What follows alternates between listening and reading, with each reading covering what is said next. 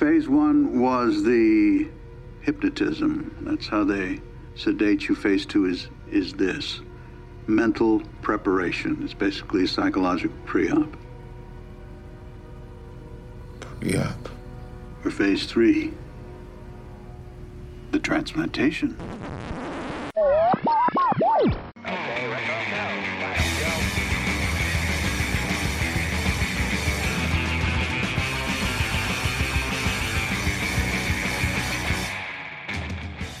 Hello and welcome. Welcome and hello. This is Wait, You Haven't Seen? It's a show where we talk about movies, and specifically, we talk about a movie at least one of us has never seen before.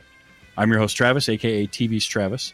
This is episode number 238, and the movie this week, as we continue Spooktober, was Get Out from 2017. And joining me, as they are all month, it's the crew from Gore, the wicked kitten always getting into trouble, Monica. Hi, I'm Wicked. How are you? All right, Stepford Wicked. Also joining us is the wonderful Fae. Hi, hi.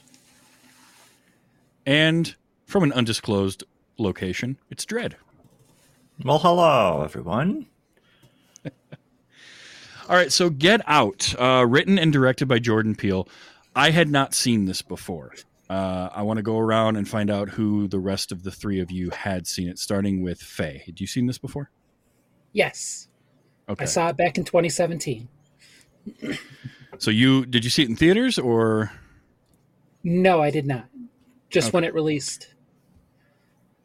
Gotcha. Dread, how about you? Had you seen this one before? Technically I have, but I've only seen it like a couple of months ago for the first time. Okay. Somebody forced him. Kinda. And Wicked, how about you? I've seen this probably about 5 or 6 times, but I did not watch it in the theater. Shortly after on television, that kind of thing. Remember television? Okay. Yeah. Ah, yes. So none of us had seen this in the theater. So I vaguely remember this coming out in theaters. It was popular. It did well, but for some reason, its original theatrical run just sort of passed me by. I think it was released in February, which may have been part of it. Yeah, not a fun time for us. No, not really. And so I just sort of got out of sight, out of mind. And then I found out later on, oh, Jordan Peele made a horror movie. And after that, I'd heard of, and I saw trailers for Us and his other movies that he had made. But I just never got around to watching this. And was that sort of the same for everybody else? Did the theatrical run, did you know about it ahead of time, Wicked? Was it something that you knew was coming out and you just weren't going to the movie, so you didn't go see, or we're just going to wait? I'm not I wasn't, I'm not like you guys. You guys seem to go to the movies a lot. I rarely really went, maybe once a month, or I'd go to see the Fathom things when there would be old movies in the theater. So it's not like I regularly went to the movies anyway. I usually wait until it's streaming or something because I'm cheap. That's fair. Dread, how about you? Was this one that just slipped you by, or? I've heard of it when it came out, but then I also read the synopsis, and it was not something that I was interested in, I guess. So I kind of skipped it. And then the sequel, well, not the sequel, his second movie. Shut up. Sorry. It's late. Us came out. Same thing. The thing didn't speak to me. So I kind of didn't think about watching the first one because, it's meh. Mm-hmm. But then someone forced me to watch them. Yes. And yeah. Spoiler. Okay. I like them a lot. Good. Yeah, and it was one of those where I'm kind of mad at myself for waiting 5 years plus to see this movie because I really liked it. It is hard to believe this is a feature directorial debut from anyone at all. It's that good of a movie. And I've seen some really good feature debuts in the last couple of years that have kind of blown my mind. The first one that comes to mind for me is Hereditary as a debut feature was such a well-crafted movie. And for this to be somebody's first film, and then on top of that, and look, I understand that, you know, creators can work in all sorts of different genres, but Jordan Peele was not known for horror at all, really. He was a straight comedy guy. And for him to write and direct this, it's phenomenal. For anybody to do that, for somebody, for it to be their first movie is really good. And then I read that he started this script in like 2009 or so was when he first started writing it. And from what he was saying in an interview, he didn't write this as, I want to make a movie out of this script. It was more of, he started writing this screenplay as kind of a catharsis and sort of a, almost like a therapeutic thing, because it was right after the election of Obama.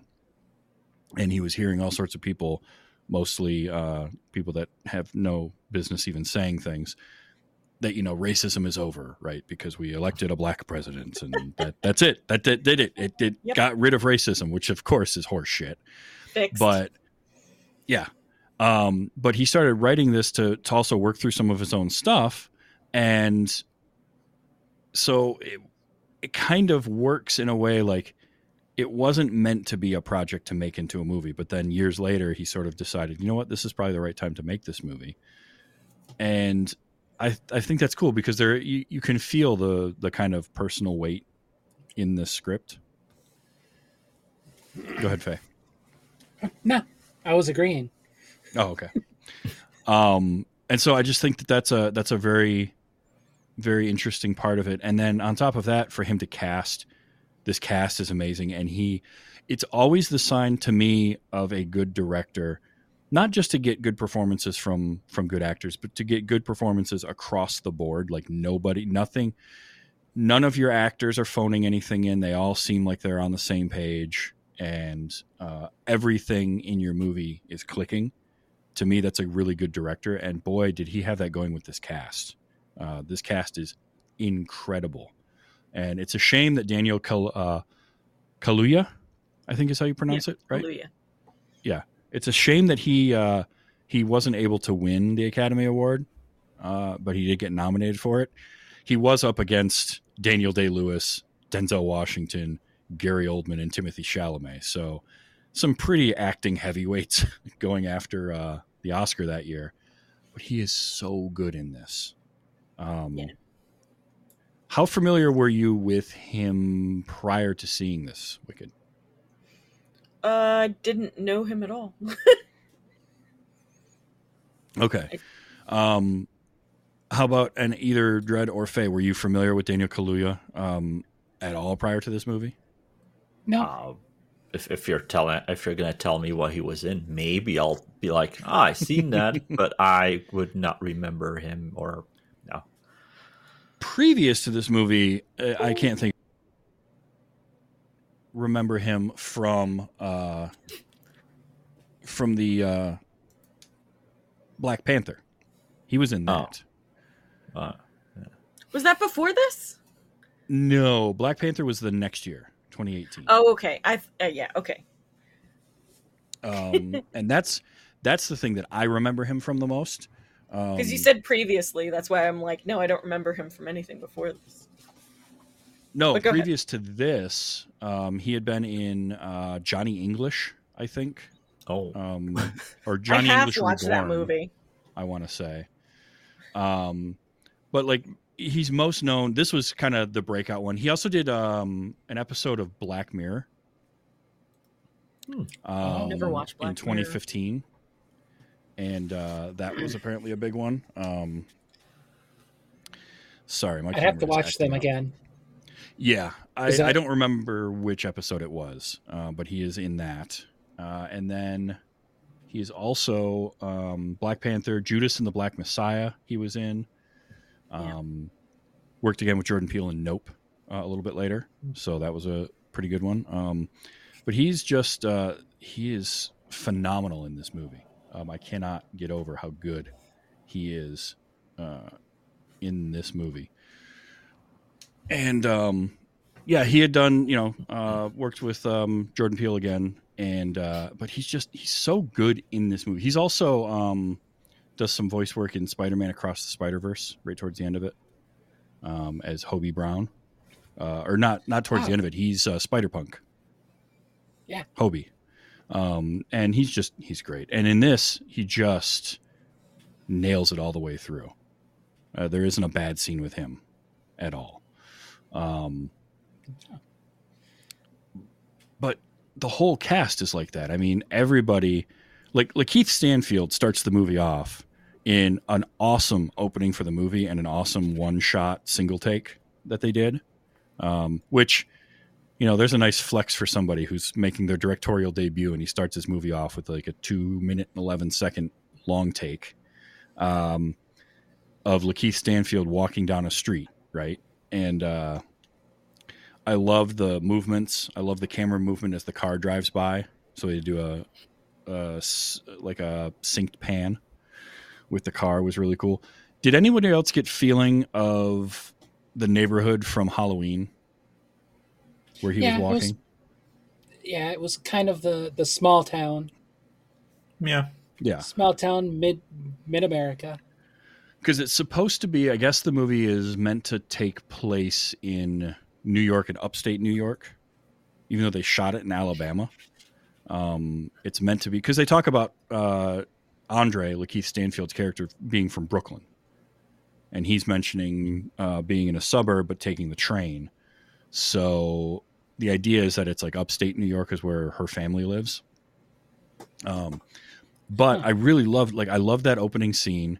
And there's little things in there, filmmaking wise, that I noticed, especially because I watched this twice.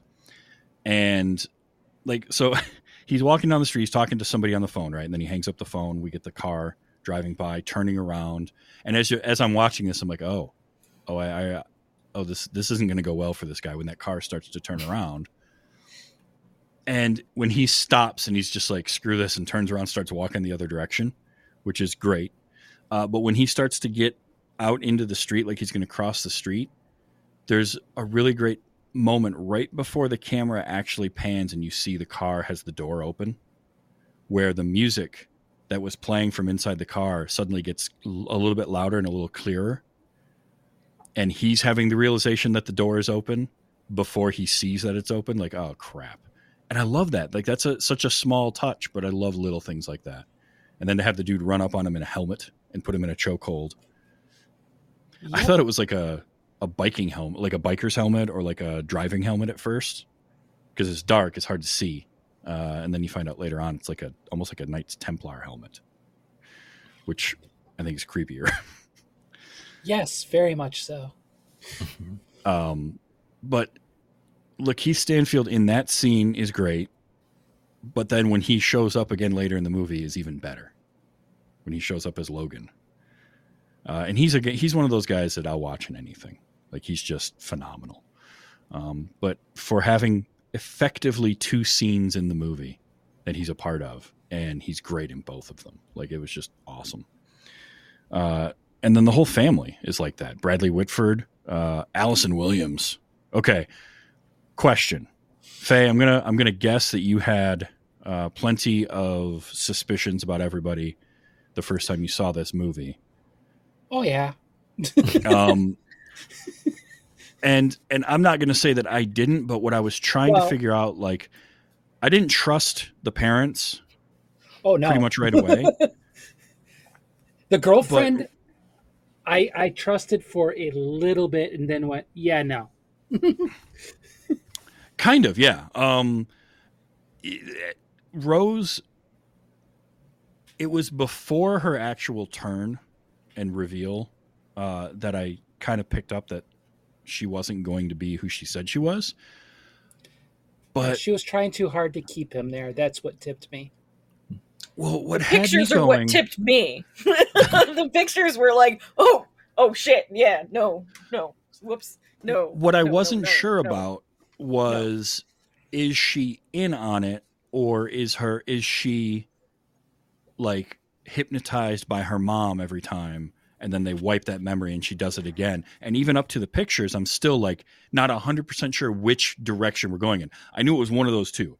She's involved. It's a question of, is she involved against her will, and the rest of the family's doing this thing, or is she just a crazy sociopath like them? And I was kind of like, I don't know. And then that moment where she pulls the keys out is, it's such a great flip for her character, because she just pulls the keys out, her whole face changes, and right after that's when she puts her hair up and she wipes her bangs to the side and physically changes into a different person. Yep. And I loved that. When I knew that she was just a sociopath, basically, is when she's sitting there eating the Fruit Loops and drinking the glass of milk. I was like, you don't trust people who drink full glasses of milk. That's just not something to do. Like, that whole scene was just friggin' weird. I'm just saying. Yes.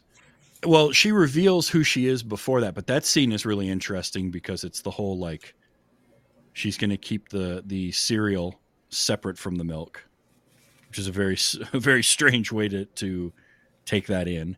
On top of, I did watch a great thing. It was Jordan Peele going over fan theories for this movie.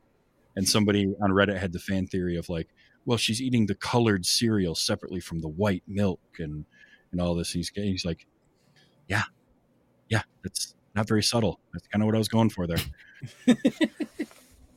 But she's so good and so convincing throughout the movie for most of it. And Faye, to your point, you're right. She does try a little too hard to keep him there. But then when she has the flip of, like, fine, let's get out of here. That was the scene that had me questioning, all right, which direction are we going in? Is she knowingly part of this or not? Because that was the point where normally I feel like that would have been the scene where she reveals who she is, because that's intercut with the whole bingo thing going on in the auction for Chris. So, like, I'm conditioned to think of that as being the moment where she's going to have her reveal, and she doesn't there. So that was why I just had that question. I'm like, okay, so which direction are we going in here? And I like the way they went with it, because I think it's a more compelling story if she is part of it. So, but Allison Williams is just great throughout. Everybody's Catherine Keener is Missy, the mom. I love the hypnosis scene. It's so well done when he comes in from outside. Because when she first calls him out and says, come on in and sit down and talk to me, I'm not thinking anything of it. Really. And even the part of it is like, well, this is also your girlfriend's mom. Like, you're going to try and sort of put your best face forward and go along with whatever she has to do. And it's like a third of the way into that scene, I was like, oh no, she's hypnotized him already. Like, he's already lost, and he doesn't even realize it yet. When right as she starts scraping that spoon around, in the cup. Yeah.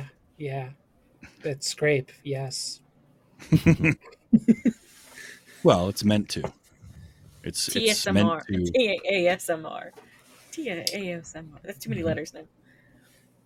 But no, it's just, you want to strangle the person that's doing that. You can't move. You can't move. No, she means scraping the spoon on the bottom of the teacup. Well, yeah, like, yeah. But you're hypnotized and you can't move, so you can't strangle them. Aha. Yeah, exactly.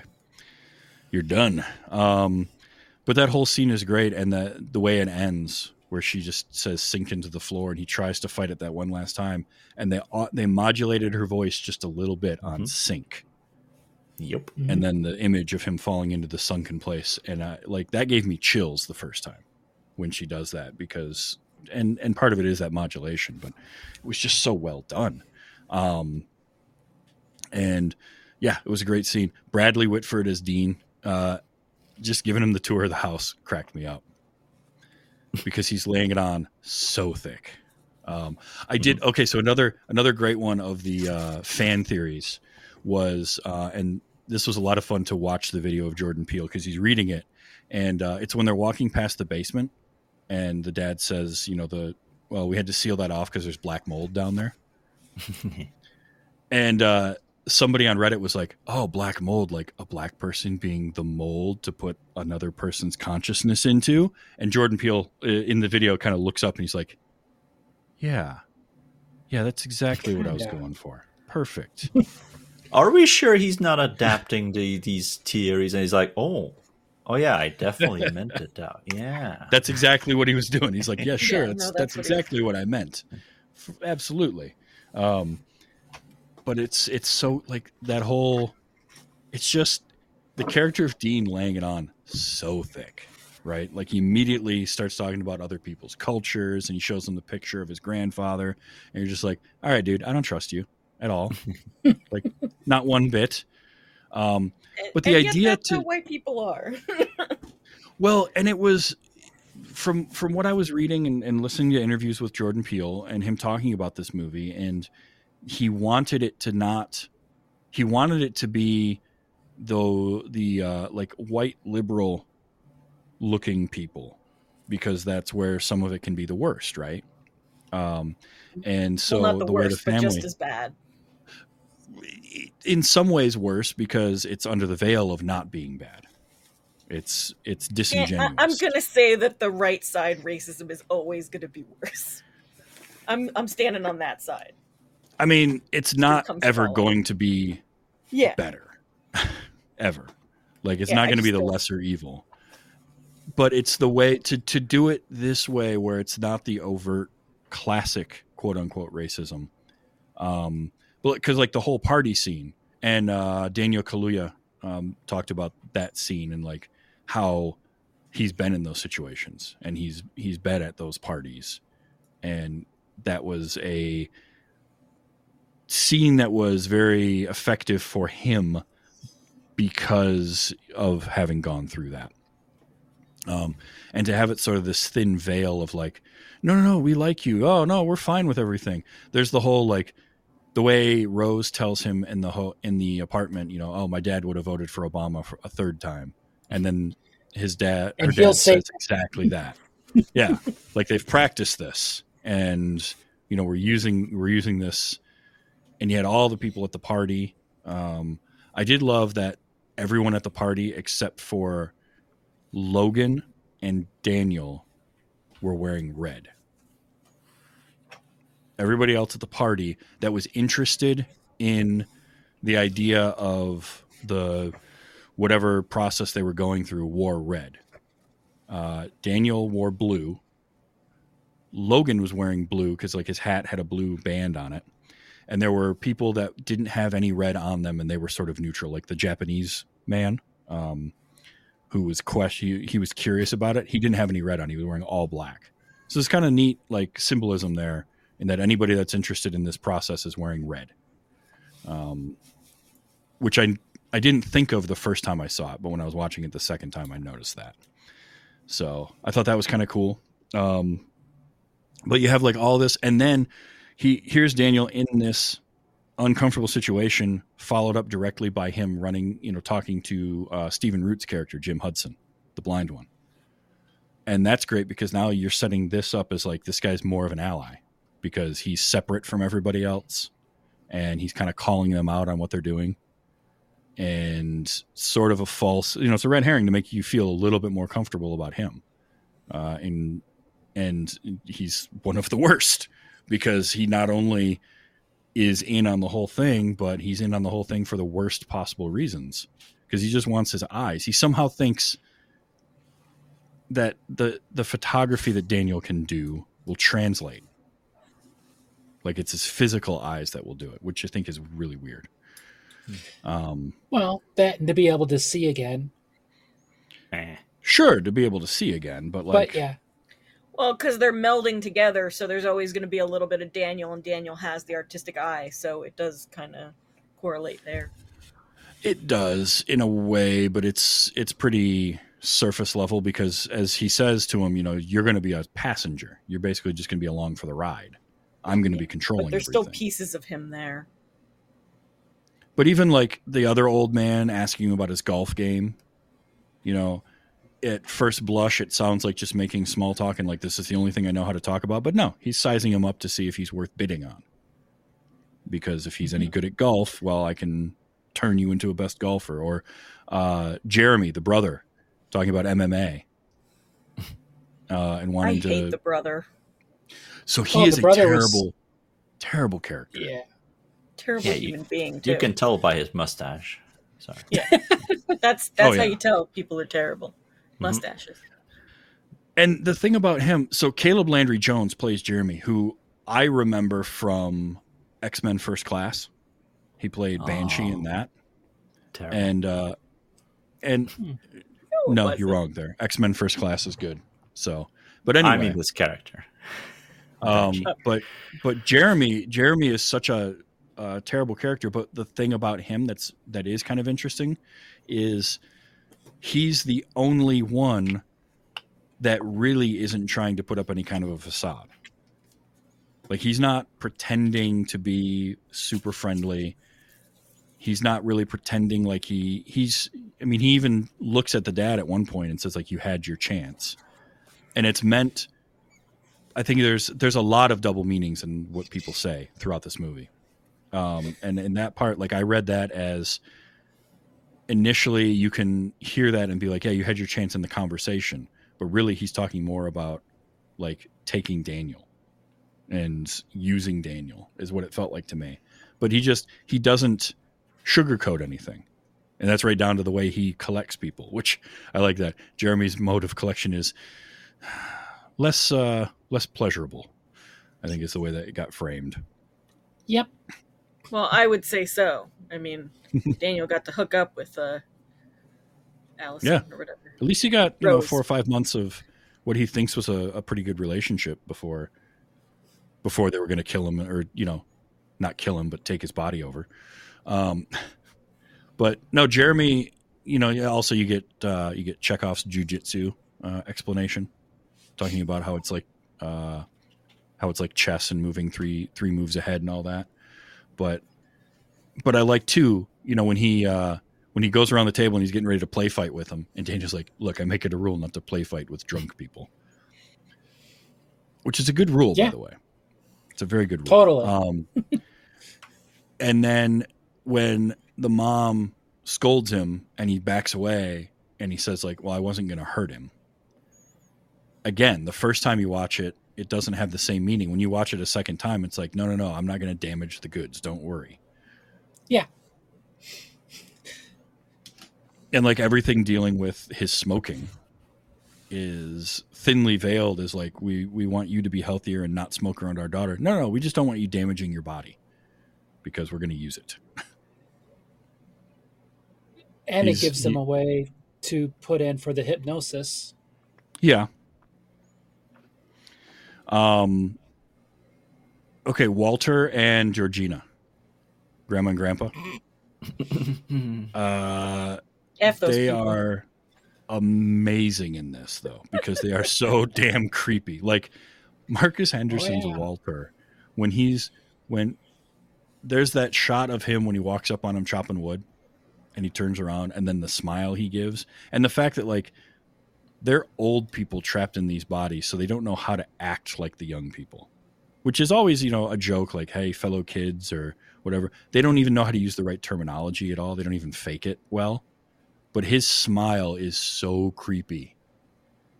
He gives him that smile and calls Rose a, what does he call her? A damn fine catch or something like that. Oh yeah, he's pulling on all the something like that. Yeah, keeper. That was what a real damn keeper. Which is creepier when you know that it's Grandpa. Yeah. Yes. Exactly. And when Daniel says to, or when Chris says to Georgina, I wasn't going to snitch on you, when she comes into the bedroom to confess that she was unplugging his phone, and she doesn't know what snitch means, but she knows tattletale. Tattletale. Yes. That was a game show back when I was a kid. Mm-hmm. And her smile is creepy as well. Her, not me. Her smile is the creepiest thing. Yeah. And this is way before the movie smile. Let's fix that. Yeah, she's just like that scene where she's just like, no, and she's giving you this look while tears are streaming out of her eyes, it is one of like the most, even this time watching it, it's just like, that's chilling.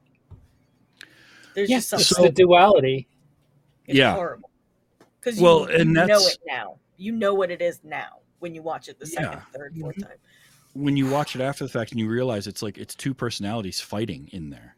It's just that for whatever reason, it seems like Georgina and Grandma had more difficulty taking than anybody else, right? Because like there's a scene where she comes out and pours the tea, where she sort of stops halfway through, and it almost seems again like the real Georgina is kind of about to surface, but then is pushed back down. And that's what I got from that no stuff was like, or even leaving that door open, because the little half door closet thing where he finds the pictures, that door kept getting left open. And I think that was like mm-hmm. Georgina leaving that open, and then Grandma having to come by and sort of, Grandma was the one unplugging the phone and all of that. So yeah, she was, Betty Gabriel played Georgina, and she was so good. And that introduction to her where they come into the kitchen, and the whole idea of, my mom loved her kitchen, so we keep a piece of her in here. Yeah. And then it pans to her. Yeah. It pans to her, and she's just standing in the middle of the kitchen, not doing anything, just waiting for them. Freaking standing there like Hannibal Lecter. It was creepy. Mm-hmm. Mm-hmm. Yeah. So many things you pick up on your second and third watches. Yeah. My favorite scene. Yes.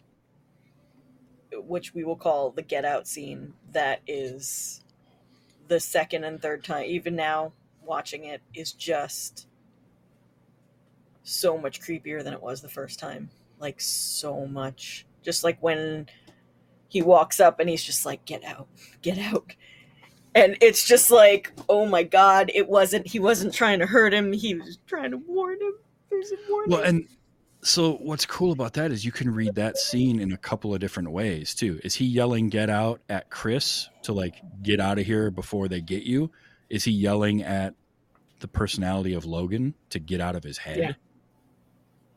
I took it as Daniel only because, his character, just because he was going towards him and looking at him. Sure. And that is probably the most reasonable way that I would read it too. But you could, there is the possibility that he's yelling at, the Logan personality that's inside him to get out as well. But I love the idea, the image of right after the flash goes off on his camera and you get his pupils, like you see his eyes and the light in there. And then as it slowly fades and the change in his face, again, LaKeith Stanfield, just so good as Logan and then as Andre, just amazing to have so little screen time, but be so memorable in this movie is impressive. And yeah, that is a great scene. It really, really is. Can I just point out while you're talking about not being in this movie for a long time, but being memorable, the true stars of this movie for me, when he's talking to the blind guy mm-hmm. For the first time there, in the background there's some people playing badminton or trying to play badminton because they are the worst I've ever seen. It is kind of on that level of like the guy in Quantum of Solace who's supposed to be sweeping the floor, and you can clearly see his broom is a foot and a half off the floor of wherever he's supposed to be sweeping. Like they were just like, yeah, do something in the background and no one's going to see it anyway. It'll be out of focus. And mm-hmm. well, we know where your eyes can't went. Not see that. That is just, no. That's funny. The things that we look at and we latch on to. There was even little things like that whole party scene. So many things, there's the guy talking about golf. There's the woman who is like literally looking at him like a piece of meat. Mm-hmm. Like she's grabbing his arm. Oh, yeah. And what I didn't notice the first time, and I saw this the second time, is Rose looking at her and being like, stop, you're going too far. Like, and mouthing her name. Her name is Lisa. And you see Rose actually say Lisa to like stop her from whatever path she's going down. And I never noticed that the first time. And when I'm watching it the second time, because I'm paying more attention to Rose, I see that and it's like, wow, that's a really subtle moment that, again, totally skates by you, but it shows who she really is. So that was interesting. I didn't know, for whatever reason, I partially had this spoiled for me in that it was really hard to avoid it. If you do any kind of reading or watching on like top horror movies of the last decade and whatnot, this movie comes up a ton. So it was impossible to miss all spoilers. So I knew there was something to do with like personalities or consciousness getting transferred from one body to another. But for some reason, I thought that was like the hypnosis scene was going to be later in the movie. And so when it was in the first third of the movie or so, first half of the movie, I didn't expect that. So then I was like, okay, now I don't really know exactly where this story is going and how it's going to play out, which I really enjoyed because it was great. And it's an hour 45, I think, runtime. Yeah. And it's an hour into the movie before it's revealed that the whole family is in on everything. And then it's like the last 20 minutes is when Daniel's trying to get away. But the pacing on everything is so good that I didn't even realize that. Like by the time Daniel's strapped to that chair, there's only like 20 minutes of the movie left. 20, 25 minutes, something like that. And you get so that lovely, lovely video. That is so good. I love that. Especially the ending. Here's what we're going to do. And so that was something that I read was not part of the script originally, was to have that as a video, and he decided to do that later on. And it's even creepier that way, if you think about it, because they had to take the time to produce that video to show to their victims every time. And yikes. Like, these people are even more deranged than I thought. But it's such a good scene. The way he wakes up in the chair and then the TV just turns on and starts playing the video. I'd watch that sitcom. So. And so then when he wakes up the second time, and it's not a video, it's not a pre-recorded video, but Jim Hudson sitting there pre-op ready to have his operation. That also, because Stephen Root, like when I see Stephen Root, okay, you guys, are you all familiar with him? Love Stephen Root. He always pops up in cool things, though. Wicked, what is the thing you think of him from? Like, what's the first thing that pops to your mind with Stephen Root? Okay, so I know where you're going, but my first place is always this character he played in True Blood. But then I go to Office Space. Okay. No, I hear actually a lot of people that have seen True Blood say that. So that's why I was curious. It's a very short stint in that show. Like, he's barely in a season, but like he's just such a memorable character. He is a memorable character actor. Dread, do you remember him like specifically from anything?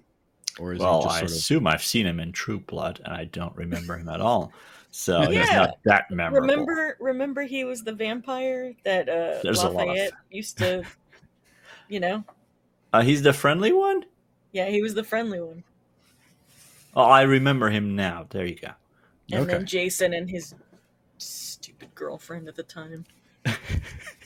Because one that everybody thinks of him for is Office Space. Right, mm-hmm. They took the stapler, Milton in Office Space. Oh, okay. He was also as a voice actor. I always loved his part in Finding Nemo as Bubbles, just because it was just such a silly character, just the fish that screamed Bubbles. But he's incredibly funny. Yeah. But then he'll do stuff like this, and he's downright sinister in this, and he can get really creepy because he's just a really good actor. He really is. I also love him in Oh Brother, Where Art Thou as the blind radio guy. When they go into the radio station and record I'm a Man of Constant Sorrow, he's the one running the radio station and he's blind in that. So he has a thing for playing blind characters too. Mm-hmm. And he was in news radio too. Yes, that's another one that I remember him from. That's a good cast. I got to rewatch that show. But he's just in this. He just is so creepy in that last scene. Part of it too, shaved head in a hospital gown. It's kind of a look. Let's put it that way. But the way he says stuff, and I did capture a little bit of audio. I'll play of him from that scene. But then to have, and of course they do signpost it pretty well, but I love the way Chris gets out of the chair or gets out of the whole situation with the cotton and okay. All right. Give me your dissenting opinion. How he does fine, but once he bashes that one guy's head in, well, not fully, half, he takes them out of his ears. There's still someone hypnotizing you there. Keep them in. Yeah, but he took care of that. Logically, I get what you're saying. However, from a movie standpoint, you've got to have that moment of him pulling the cotton out of his ears and showing how he did what he did there. Yeah. Sure, but as horror movie fans, we get mad at stuff like that. But also, of course, obviously, very symbolic, right? Picking cotton is what saved his life. Uh-huh. Which again, somebody said in the Reddit thing, and Jordan Peele's like, uh-huh. That's exactly what I did. We had to build a custom chair just so he could have cotton there to pick. But I did like that. I thought that was a cool way to get out of it, because initially, up until he stood up, I'm thinking, oh crap, all right. So he's gonna fight him off when he gets into the wheelchair or something. And then when the camera pans with Jeremy over to the IV and he's checking that, I'm like, he put the cotton in his ears and didn't have to hear the sound. And he's faking. Brilliant. Now here's my problem. Dread, you said how he only half bashed his skull in with the bocce ball. Mm-hmm. Well, I'm going to go with the fact that he totally did, because the amount of blood that was coming out of Jeremy's head, there ain't no way he's getting up, let alone running around the house like that. I don't care how much adrenaline you got in you. So even though it did lead to a really great scene, the fight at the door, and he got to turn with the best sound as well. Yeah. Whew, boy. He is brutal is what that was. But also the way he takes out Dean with the deer head in kind of a reverse jump scare. I did enjoy this. I'm going to say this. There's only 2 moments like that where it's jump scares in the whole movie. They both involve deer, surprisingly. And I think they both work really, really well. Because the first one, the one where they're driving up and the deer hits the car, is the jump scare in the movie, and it worked because it didn't feel like it was cheaply done. It's a moment where they're actually having a conversation, and you could have had the scene without that and the scene play out just fine, but to have that there, I thought I liked that one. Plus it got me, 'cause big loud sound, and if you lived anywhere like I have, hitting deer is a real problem. The fact that there was no damage to the car other than the mirror hanging off of it is probably the least realistic part of that whole scene. They got lucky. That's a very strong windshield. There you go. I mean, windshields are strong. Yeah. But and that's another scene that plays completely different the second time you watch it, when you know about what he went through with his mom getting hit by a car, and here he is actually making the effort to go at and see what's going on with this deer. It just seems like a slightly strange scene the first time I watched it, but the second time had a lot more meaning to it because it was really important, which is why I was like, wow, it's a cool looking shot with his boot stepping off the road onto the gravel as he walks over. but it plays completely different after you kind of know his backstory. And then the second jump scare is the great shot of Dean, like looking down one way in the hallway and turning and looking the other way. And then when he looks back, there's Chris running at him with the deer head and spears him with it. And I liked that a lot because Dean deserved much worse than what he got. My Chris favorite character in the movie, I'm going to say. Yeah. Rod. That's it. He stole the show from me. He's like the best thing. Well, because he is the every audience member ever. Yeah. Not just that, but he's like us, like horror fans. Like he knows, like don't do that. These are the rules. You know the rules. You shouldn't have gone to that house. Never go. I told you not to go to that house. He's great because, and this is Jordan Peele's comedy background coming into play, right? He knows.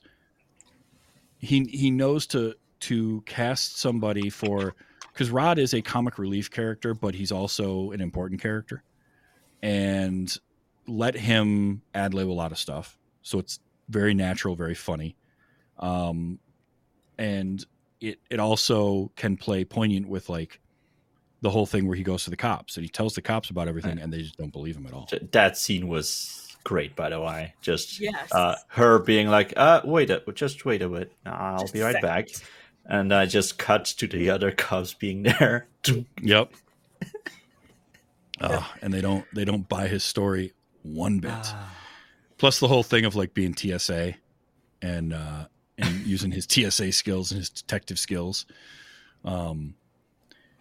There was a different ending to the movie because after Daniel gets out, I do like, again, foreshadowing of I don't want to get chased off the property with a shotgun.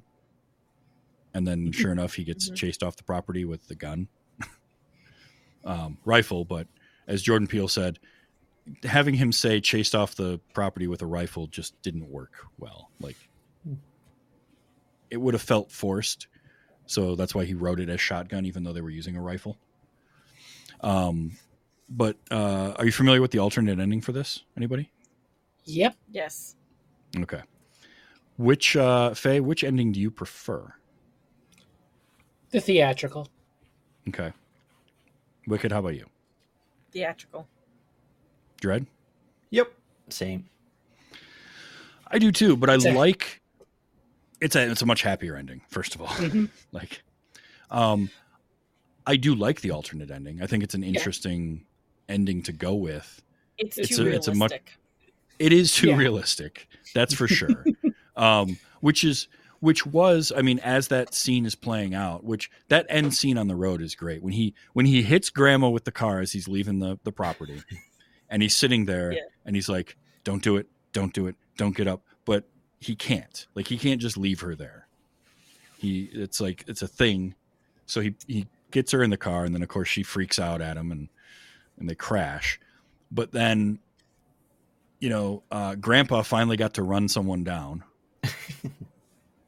again, and that was a great one. Where that was another one where Jordan Peele had said, I had for a while in the script after he tackled him was going to have Walter say, "I finally beat you, Jesse," and he's like, "That was just too much. I couldn't leave that in there," so he took that line out. But to have Grandpa run him down, and then they bring back the flash. The camera flash to jolt him out of it. Because Chris is a really smart character, right? He figures things out and he remembers what people say.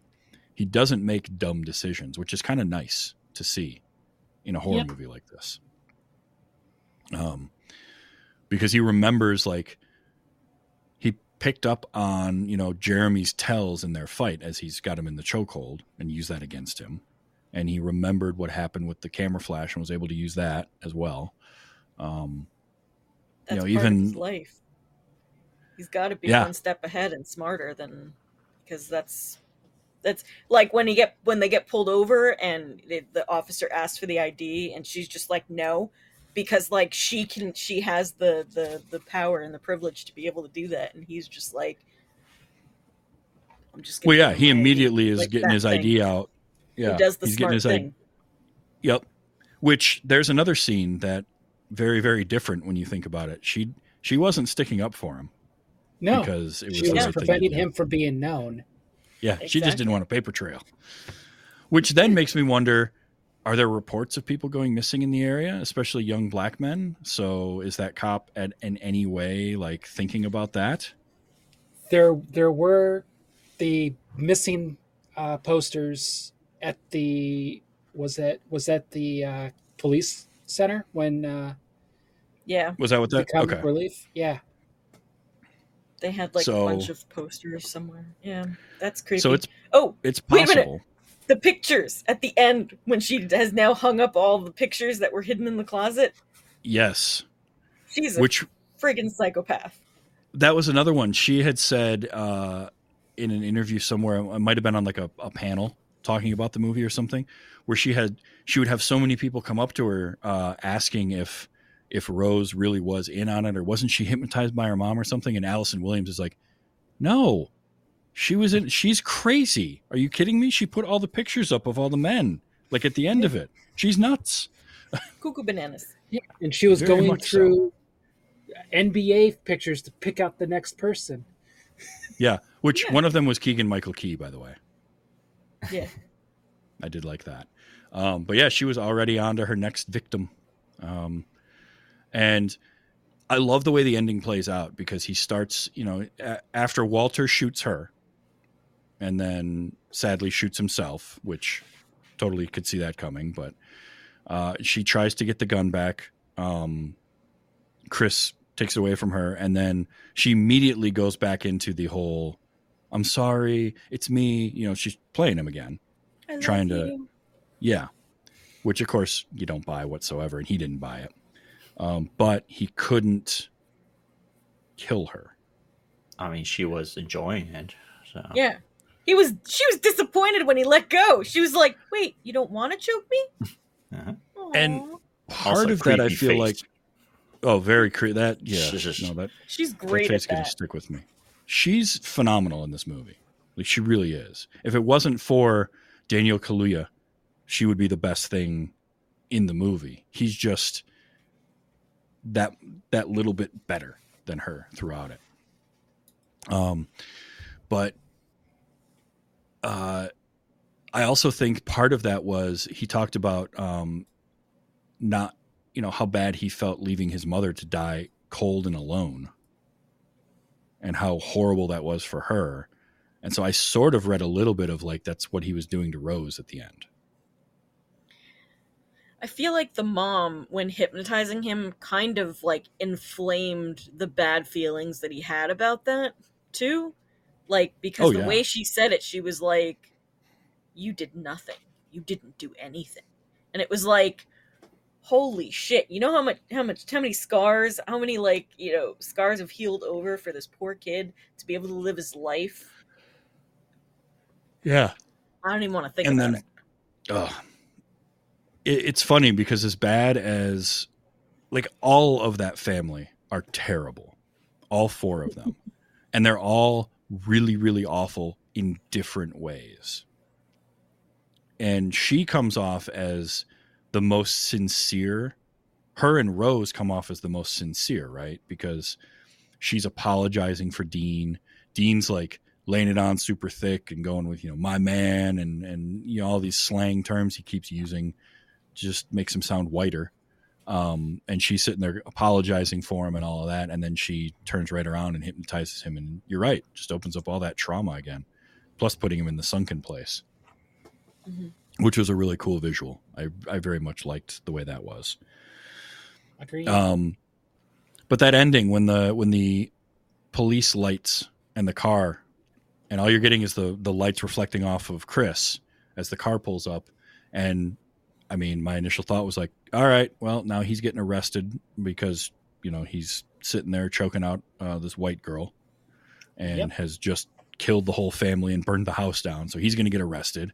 And that's how I thought the movie was going to end until the airport and Rod is standing there. It's like, okay, it's ridiculous, but I love it anyway. It's the best way the movie can end. It subverted the trope. It really did. Yeah. Love it. detective work. And he hunted him down using his TSA skills. TSA is ominous. And to be honest, like, even though it had like this lighthearted ending, it wasn't necessarily happy because we don't actually know what happens after this. Who knows? That's true. Maybe the cops never know who he is and he just doesn't even like do anything. Or maybe they find him and he has to be prosecuted. Like, we just don't know. Maybe Rose isn't really dead. They're never going to find him because remember, TSA handles things. TS. Yeah. Melon Farmer. TS. Yeah. Melon Farmer. Jordan Peele was asked before by if like Universal ever wanted him to do a sequel, and he's like, yeah, of course. Right after the movie came out and it did well, they wanted a sequel. And he has said he's open to the idea of it, but it would have to be done right. He wouldn't just make a sequel to make a sequel. And I'm glad that so far he hasn't, and that he said that. The movie doesn't need a sequel. I don't need like... Yeah, I don't even know how you would do one unless it's another part of the family. The only way would be like other people involved. But then the question is, well, how many people were involved in the first place and how big does that get? And it could be really unruly pretty quickly. Yeah. So... At least he has a title already. Just when I got out, they pull me back in. Got out. Yes, that'll be the sequel, Got Out. I like that. Mm-hmm. Or Get Out Again. So, Monica, you mentioned your favorite scene being the Get Out scene with LaKeith Stanfield, the camera flash and all that, where and at one point he looks straight at the camera and is kind of coming at it too, which is always disorienting.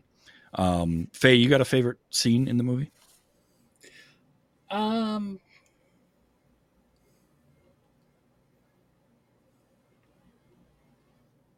really. I mean, it's all kind of equal. There's nothing that really pops out to me. Okay. I mean, there was the talking with the blind guy that was like, oh, this guy's actually really nice. He's buttering him up. Oh, never mind. Yeah, a couple scenes later, that one all falls apart. But I do love that because, like I said earlier, you get this feeling like he is an ally. He's actually not a terrible person. Nope, never mind. He is. Yeah, I didn't see him as an ally, more of somebody as neutral. But then, yeah. Well, in that situation, he was an ally because he's like, they're all idiots. They're ignorant. They don't know what they're doing. Sit down and talk with me. I know you. You know, or at least I know who you are, and I'm not going to treat you like they are. Dread, how about you? Do you have a favorite moment or favorite scene in the movie? Well, I'm going to mention two, because one I already mentioned, which is the police station scene where she just says, I'll be right back, and it just cuts to two other people living there. Yeah. Just so good and funny. But probably the hypnosis scene. Because that just goes on and you can see him like just, you know, making fun of it, being, yeah, sure. And he's answering some innocent questions. But then you see his face change basically, but he keeps just replying, but his face changes and then it just ends in, I can't move. And they just zoom in on it. And you can see the like way the sweat. She says it back to him too. Like he says, I can't move. She's like, you can't move. Oh, and you can just see the fear. There's something about that's just like... That whole scene is so great because, like I said, it starts off innocent and you kind of get drawn in. And like I said, it's, you know, he's sitting down with his girlfriend's mom who's scolding him for being a smoker and all this. And then as the scene keeps going and you realize, oh, she's already started hypnotizing him. He doesn't realize it. And then, oh no, she has hypnotized him and... You see like him struggling at the chair and we know almost before he does that he can't move. And then to have it end the way that it does with the sunken place and that idea of as he's falling, that TV screen of reality of what his point of view is keeps getting smaller and smaller as it fades away. And then to wake up from that and not really remember what happened. Yeah, and it be like a this weird dream. Because then, like, if you watch the movie multiple times, you're seeing every view of what's taking place, like the outside and the inside. And that's terrifying. Yeah. Yeah. And you guys have mentioned some great ones. I'm going to mention two others that I really liked, which is when they pull up to the house the first time and they drive past Walter. And she mentions, you know, the groundskeeper, whatnot. The next shot is the car pulls up in front of it. They get out. And we stay in a wide shot. And normally, in a lot of movies, when there's a meeting of people for that first time, and like especially the trope of taking your boyfriend or your girlfriend to meet your parents, you always get the close-ups and all the coverage and everybody giving the hugs and all that kind of stuff. And we stay wide the whole time. And in fact, panning back further and further, staying away from everything. I love the way that's framed because it just keeps going. You're hearing all the dialogue. You're hearing it like you're right on the porch. But the visual never gets any closer to it. And so the first time we meet Dean and Missy, we don't even see their faces. They're just little dots off in the distance. And then the very next shot as they go into the house flips 180 degrees, but the camera still stays away from them. It's at the back part of the house and sees them coming in the door. And then as they move into the next room, the camera pans itself side to look through another doorway. I just love the way that was all framed, because it gives you this weird discordant feeling. Like it's not what you're accustomed to in a movie when characters are meeting each other for the first time. So I really love that. And then when Chris does go outside for a cigarette in the middle of the night and he gets out there and the music changes and we had that weird forced perspective, like dolly move as Walter is in a dead sprint running directly at him is such a cool shot because it's just so unnerving to sit there and watch Walter just booking hardcore at this guy, and the dolly move on top of that to really mess with your perspective. And then he just turns at the last second. And it's like, okay, so that's just, yeah, it's grandpa.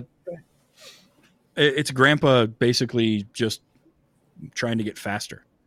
Now that he has this new body, he's just out every night sprinting, trying to improve his time.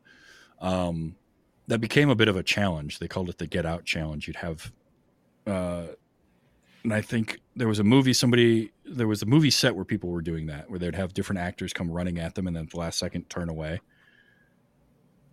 That sounds horrible. Kind of, but what were you going to say about it? I was going to say that I remember that, like, as you're talking about it, I'm remembering that from the trailer, like that was like one of the scenes that they showed. So I at least remember that now. It's starting to come back to me from before watching the movie. But yeah, it's like that type of stuff. It works because it's strange perspective and it messes with you when somebody's coming straight towards the camera on top of adding in the kind of dolly move, the dolly zoom to it. So he's coming at you, but it doesn't feel quite right. So that was one that I really, really liked. The whole movie is just so damn good all the way through, but I did capture some audio. Yay! Because there's some good audio moments for this. So, so many lines in this movie have double meaning in them. So many that I couldn't capture all of them, but this one was early on. And I love this one. This is in the apartment, which the second time I'm watching it, the very first shot of Rose when she's in the bakery looking at all the pastries and whatnot. And she's got like just the grin and the kind of crazy eyes. I'm like, oh, this suddenly looks a lot different now than it did the first time, where it just felt like, oh, she, you know, how cute, she's getting them pastries. But then when they get inside and he's packing and she's talking to him, and she says this. And she says that to the dog. I got to pry something out of your dad.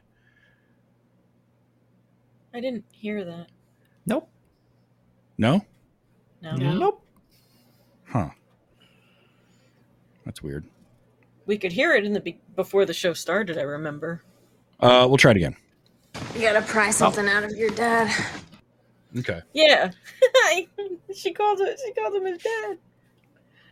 Which is great, but like, I gotta pry something out of your dad. And the first time you're watching it, I took it as like, oh, I gotta get info out of him. You know, he's bothered by something, but no, she also literally wants to pry something out of him, like the top of his head. So I liked that. I mentioned this one, but it shows the level of what they're going through and how much they stage this stuff. When she says to him, "My dad would have voted for Obama a third time if he could have." And she says that, and one of the first things, Dad says to him is, "By the way, I would have voted for Obama for a third term if I could. Best president in my lifetime, hands down." Like, geez, Dean, just, ease off the throttle a little bit. Like, laying on a little too thick there. That's like a joke. It's like I've heard that joke in other things, mm-hmm. because it's like the way that like white people will be complacent with their, with the problem of systemic racism and all that kind of stuff. So mm-hmm. some of my best presidents are black, but here, yeah, exactly. Some of my favorite, but I love that it's Bradley Whitford because, all of the West Wing stuff and whatnot. It's just really funny. Political. I know he was in that. I haven't seen West Wing, but I know he is a big part of West Wing. So then there's, again, Rose, when she, and this is early enough in the movie that I'm still believing her as like not getting why her parents are acting the way that they are. And then she says this. How are they different than that cop? Because they're not. But that's her. Obviously, she's still playing Chris and really laying it on there. But I liked that moment. This. I don't want to get chased off the lawn with a shotgun. It's okay. It won't be a shotgun. It'll be a bolt action rifle. It's fine. Yeah, it's fine. Totally different. The dinner scene, and just Rose says to her brother, "Oh, you realize you're coming off as like the world's biggest douchebag right now, right?" Yes, he is, and he's got the mustache to prove it. That he does. Because it's not really a mustache. He's got to wipe the dirt. No, it is not. The worst. He just has that. He has that patchy facial hair. He never combs his hair. It's always like a mess. He just doesn't care. He doesn't care at all. And he is a terrible person. I mentioned this line earlier, but it's a good one. That's the basement. We had to seal it up. Some black mold down there. Which, it's a perfect way to keep people out of your crazy, weird torture dungeon / surgery room with candles. The candles were a bad idea, is all I'm saying. That burned his house down. Mm-hmm. And wood paneling too. I liked after the moment with Logan and that whole scene of Get Out. And then we cut to him coming out of the mom's office after she's, done her hypnotism thing and put him back, quote unquote, correct. Then the dad mentions bingo. And that's a scene where, again, in the first time I'm watching it, it just felt like she doesn't want to have anything to do with what's going on. So she's going to get Chris and get out of there. But no, she's got to keep him away from the bingo so he doesn't see what's going on. The quietest bingo game ever. So they go, and during their conversation, when I love this line from Chris. Like, you've met Logan before? No, I don't know Logan. I knew the guy that came at me. I don't know Logan, but I knew the guy that came at me. That was, I love that a lot. This one says want to. I don't know what want to is, so here we go. Nothing I don't want to be doing. Oh, right. Walter. Nothing I don't want to be doing. All right, creepy dude. Creepy, yep. You can stop with the crazy smile, maybe. Just ease back on the nuts there, Grandpa. I got 3 clips of Stephen Root, and they're all from that last scene of his over the TV screen, but I just loved him. One is when he's talking to Daniel about kind of what's going on, and he has a realization that Daniel doesn't really care about anything he has to say, and it's just... You could give a shit, right? Which, I just liked that. Oh, this was from their first conversation. I'm sorry. This was right at the end of it. Shit ain't fair, man. Ooh, you got that right. Shit ain't fair. And it's not going to get any fairer. Not for him. But then finally, no. The creepiest, for me, creepiest probably moment in it. I think it's just, it's this line delivery from Stephen Root. I want your eye, man. I want those things you see through. Ugh. It's just so creepy. Probably doesn't help that it's over the TV, so you got the TV buzz in there too.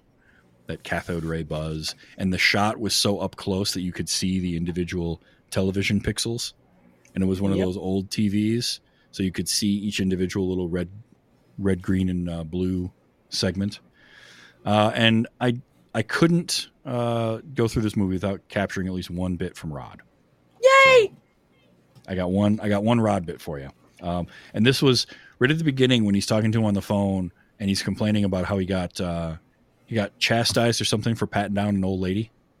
Yeah. And then he says this. Hey, wait. I know you laughing. But I'm serious, man. The next 9/11 is going to be on some geriatric shit. Mm-hmm. That was... Rod is great. I could have captured a lot more Rod, but he's worth watching the movie for. Honestly, you should have wasted your one F-bomb on his last line. That would have been worth it. I mean, I probably could have, yeah, because it's that good. Rod's great, and he really elevates his scenes. Because that whole scene in the police department is funny enough, but he just makes it even better because he's so sincere, and he really does care about his friend. Yep. But no, this is you really, really do. This is just a fantastic movie. I'm glad I finally watched it. I'm kind of mad that it took me so long to watch it, but man, for a directorial debut and first movie he wrote, and the guy wins an Oscar for it. It is awesome that he won an Oscar for Best Original Screenplay. It's sad that he was only the fifth black writer to be nominated. Because I think that's just wrong. But it's awesome that he won that. He could have, again, just like Daniel Kaluuya for Best Actor, he was up for Best Director, Jordan Peele was. But he was also up for Best Director against like Guillermo del Toro for The Shape of Water. And it kind of felt like almost like a lifetime achievement for del Toro in a way. But I mean, this movie was up for like 4 Oscars and it won Best Original Screenplay. Just impressive for your first film. So now it just makes me want to watch more Jordan Peele stuff. Because I haven't seen Us or Nope. There you go. I need to see both. So I'm going to be doing that because, damn it, this was that good. Guess you'll have to wait a year. I mean. No. Now that we've done this here, we can do this on the other show. Yeah, maybe. We'll see. No, but this was great. Thank you. Thank all of you for coming along on this with me and getting me to watch this one. But I'm glad that we all really enjoyed it too. I think this is kind of, I don't like the term elevated horror. I think I've talked about that before on this show. And I'm going to kill you. Huh? I hate that term. Don't even, I don't like the term because it makes it seem as though other things are beneath it. Yes. But so I don't use the term, but what I would say is that this is there isn't camp involved in this movie, even though like Rod obviously is very funny, but it's not campy, and it also has a very good story and message behind it that obviously plays a lot different depending on your socioeconomic demographic. But I love the fact that a movie like this gets made and can get messages like that out there and get people at least thinking about some of that kind of stuff. And I want to see more stuff from young directors. I want Jordan Peele to be what is the word I'm looking for here? Inspiring other young directors and young creators, especially creators of color and marginalized groups, to do more projects like this, because obviously it can be done. And he's really good. And I want to see more stuff like this. I also like that Blumhouse was the production company behind it. They have been putting out overall pretty good stuff. So it's just really cool to see. And I like that. So thank you guys for watching this with me. And thank you everybody for listening in. If you enjoy this show and you enjoy our conversations, we all do a show together about horror movies. Wicked, you want to tell them about that? Yeah. Yes, we do a podcast called Gore. It comes out about twice a month or bi-monthly or whatever way you want to say it. And you can check out all of that stuff at gorepodcast.com. You can find episodes, what movies we've covered, links to all of our social media and whatnot, and just everything. Everything. Yeah, we just put out an episode that came out on Friday the 13th about Friday the 13th. That's one of our fun things to do every year. Somebody has impeccable timing and planning. And I know, it's just amazing. Mm-hmm. So definitely gorepodcast.com. If you like this conversation we're having tonight, there's a little different structure to that. And we have our fun little list of 13 favorite tropes and silly things in horror movies. We also do talk about upcoming stuff, horror movies, books, games, things like that. It's a great show, and we have a lot of fun doing it. This show I record every Sunday night, 8 p.m. Eastern time, live at twitch.tv/tvstravis, and it comes out as a podcast anywhere you get your podcasts, including YouTube on Wednesdays. And you just search for Wait You Haven't Seen, or go to tvstravis.com, and you can find the links for all of that there. There's also links for the Patreon, which is patreon.com/wyhs. For as little as $1 per episode, you can support the show and other projects that I do. Get access to my Discord monthly movie nights, as well as first looks at certain projects as they come available. So you can find all that at tvstravis.com. And we're all back next week. October's not done. And we love horror anthologies. So we're going to do another horror anthology next week.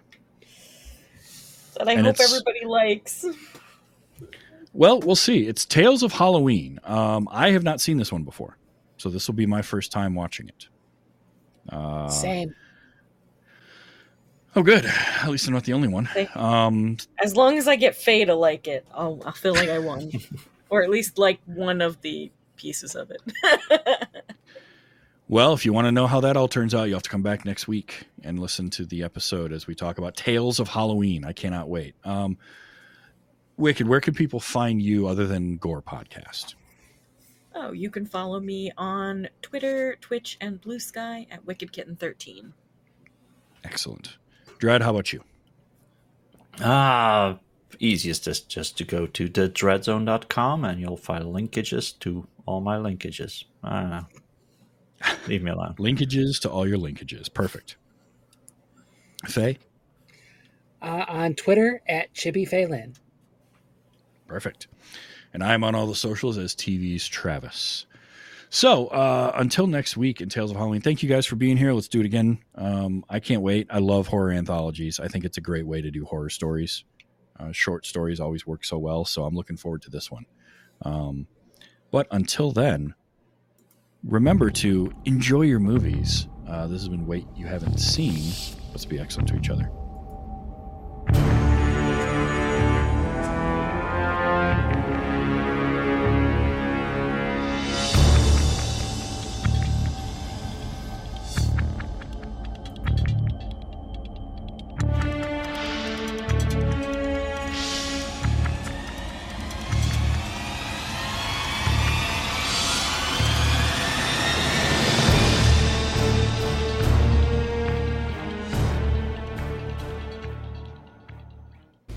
I mean, I told you not to go in that house. That was still a good one. Diamond Club hopes you have enjoyed this program.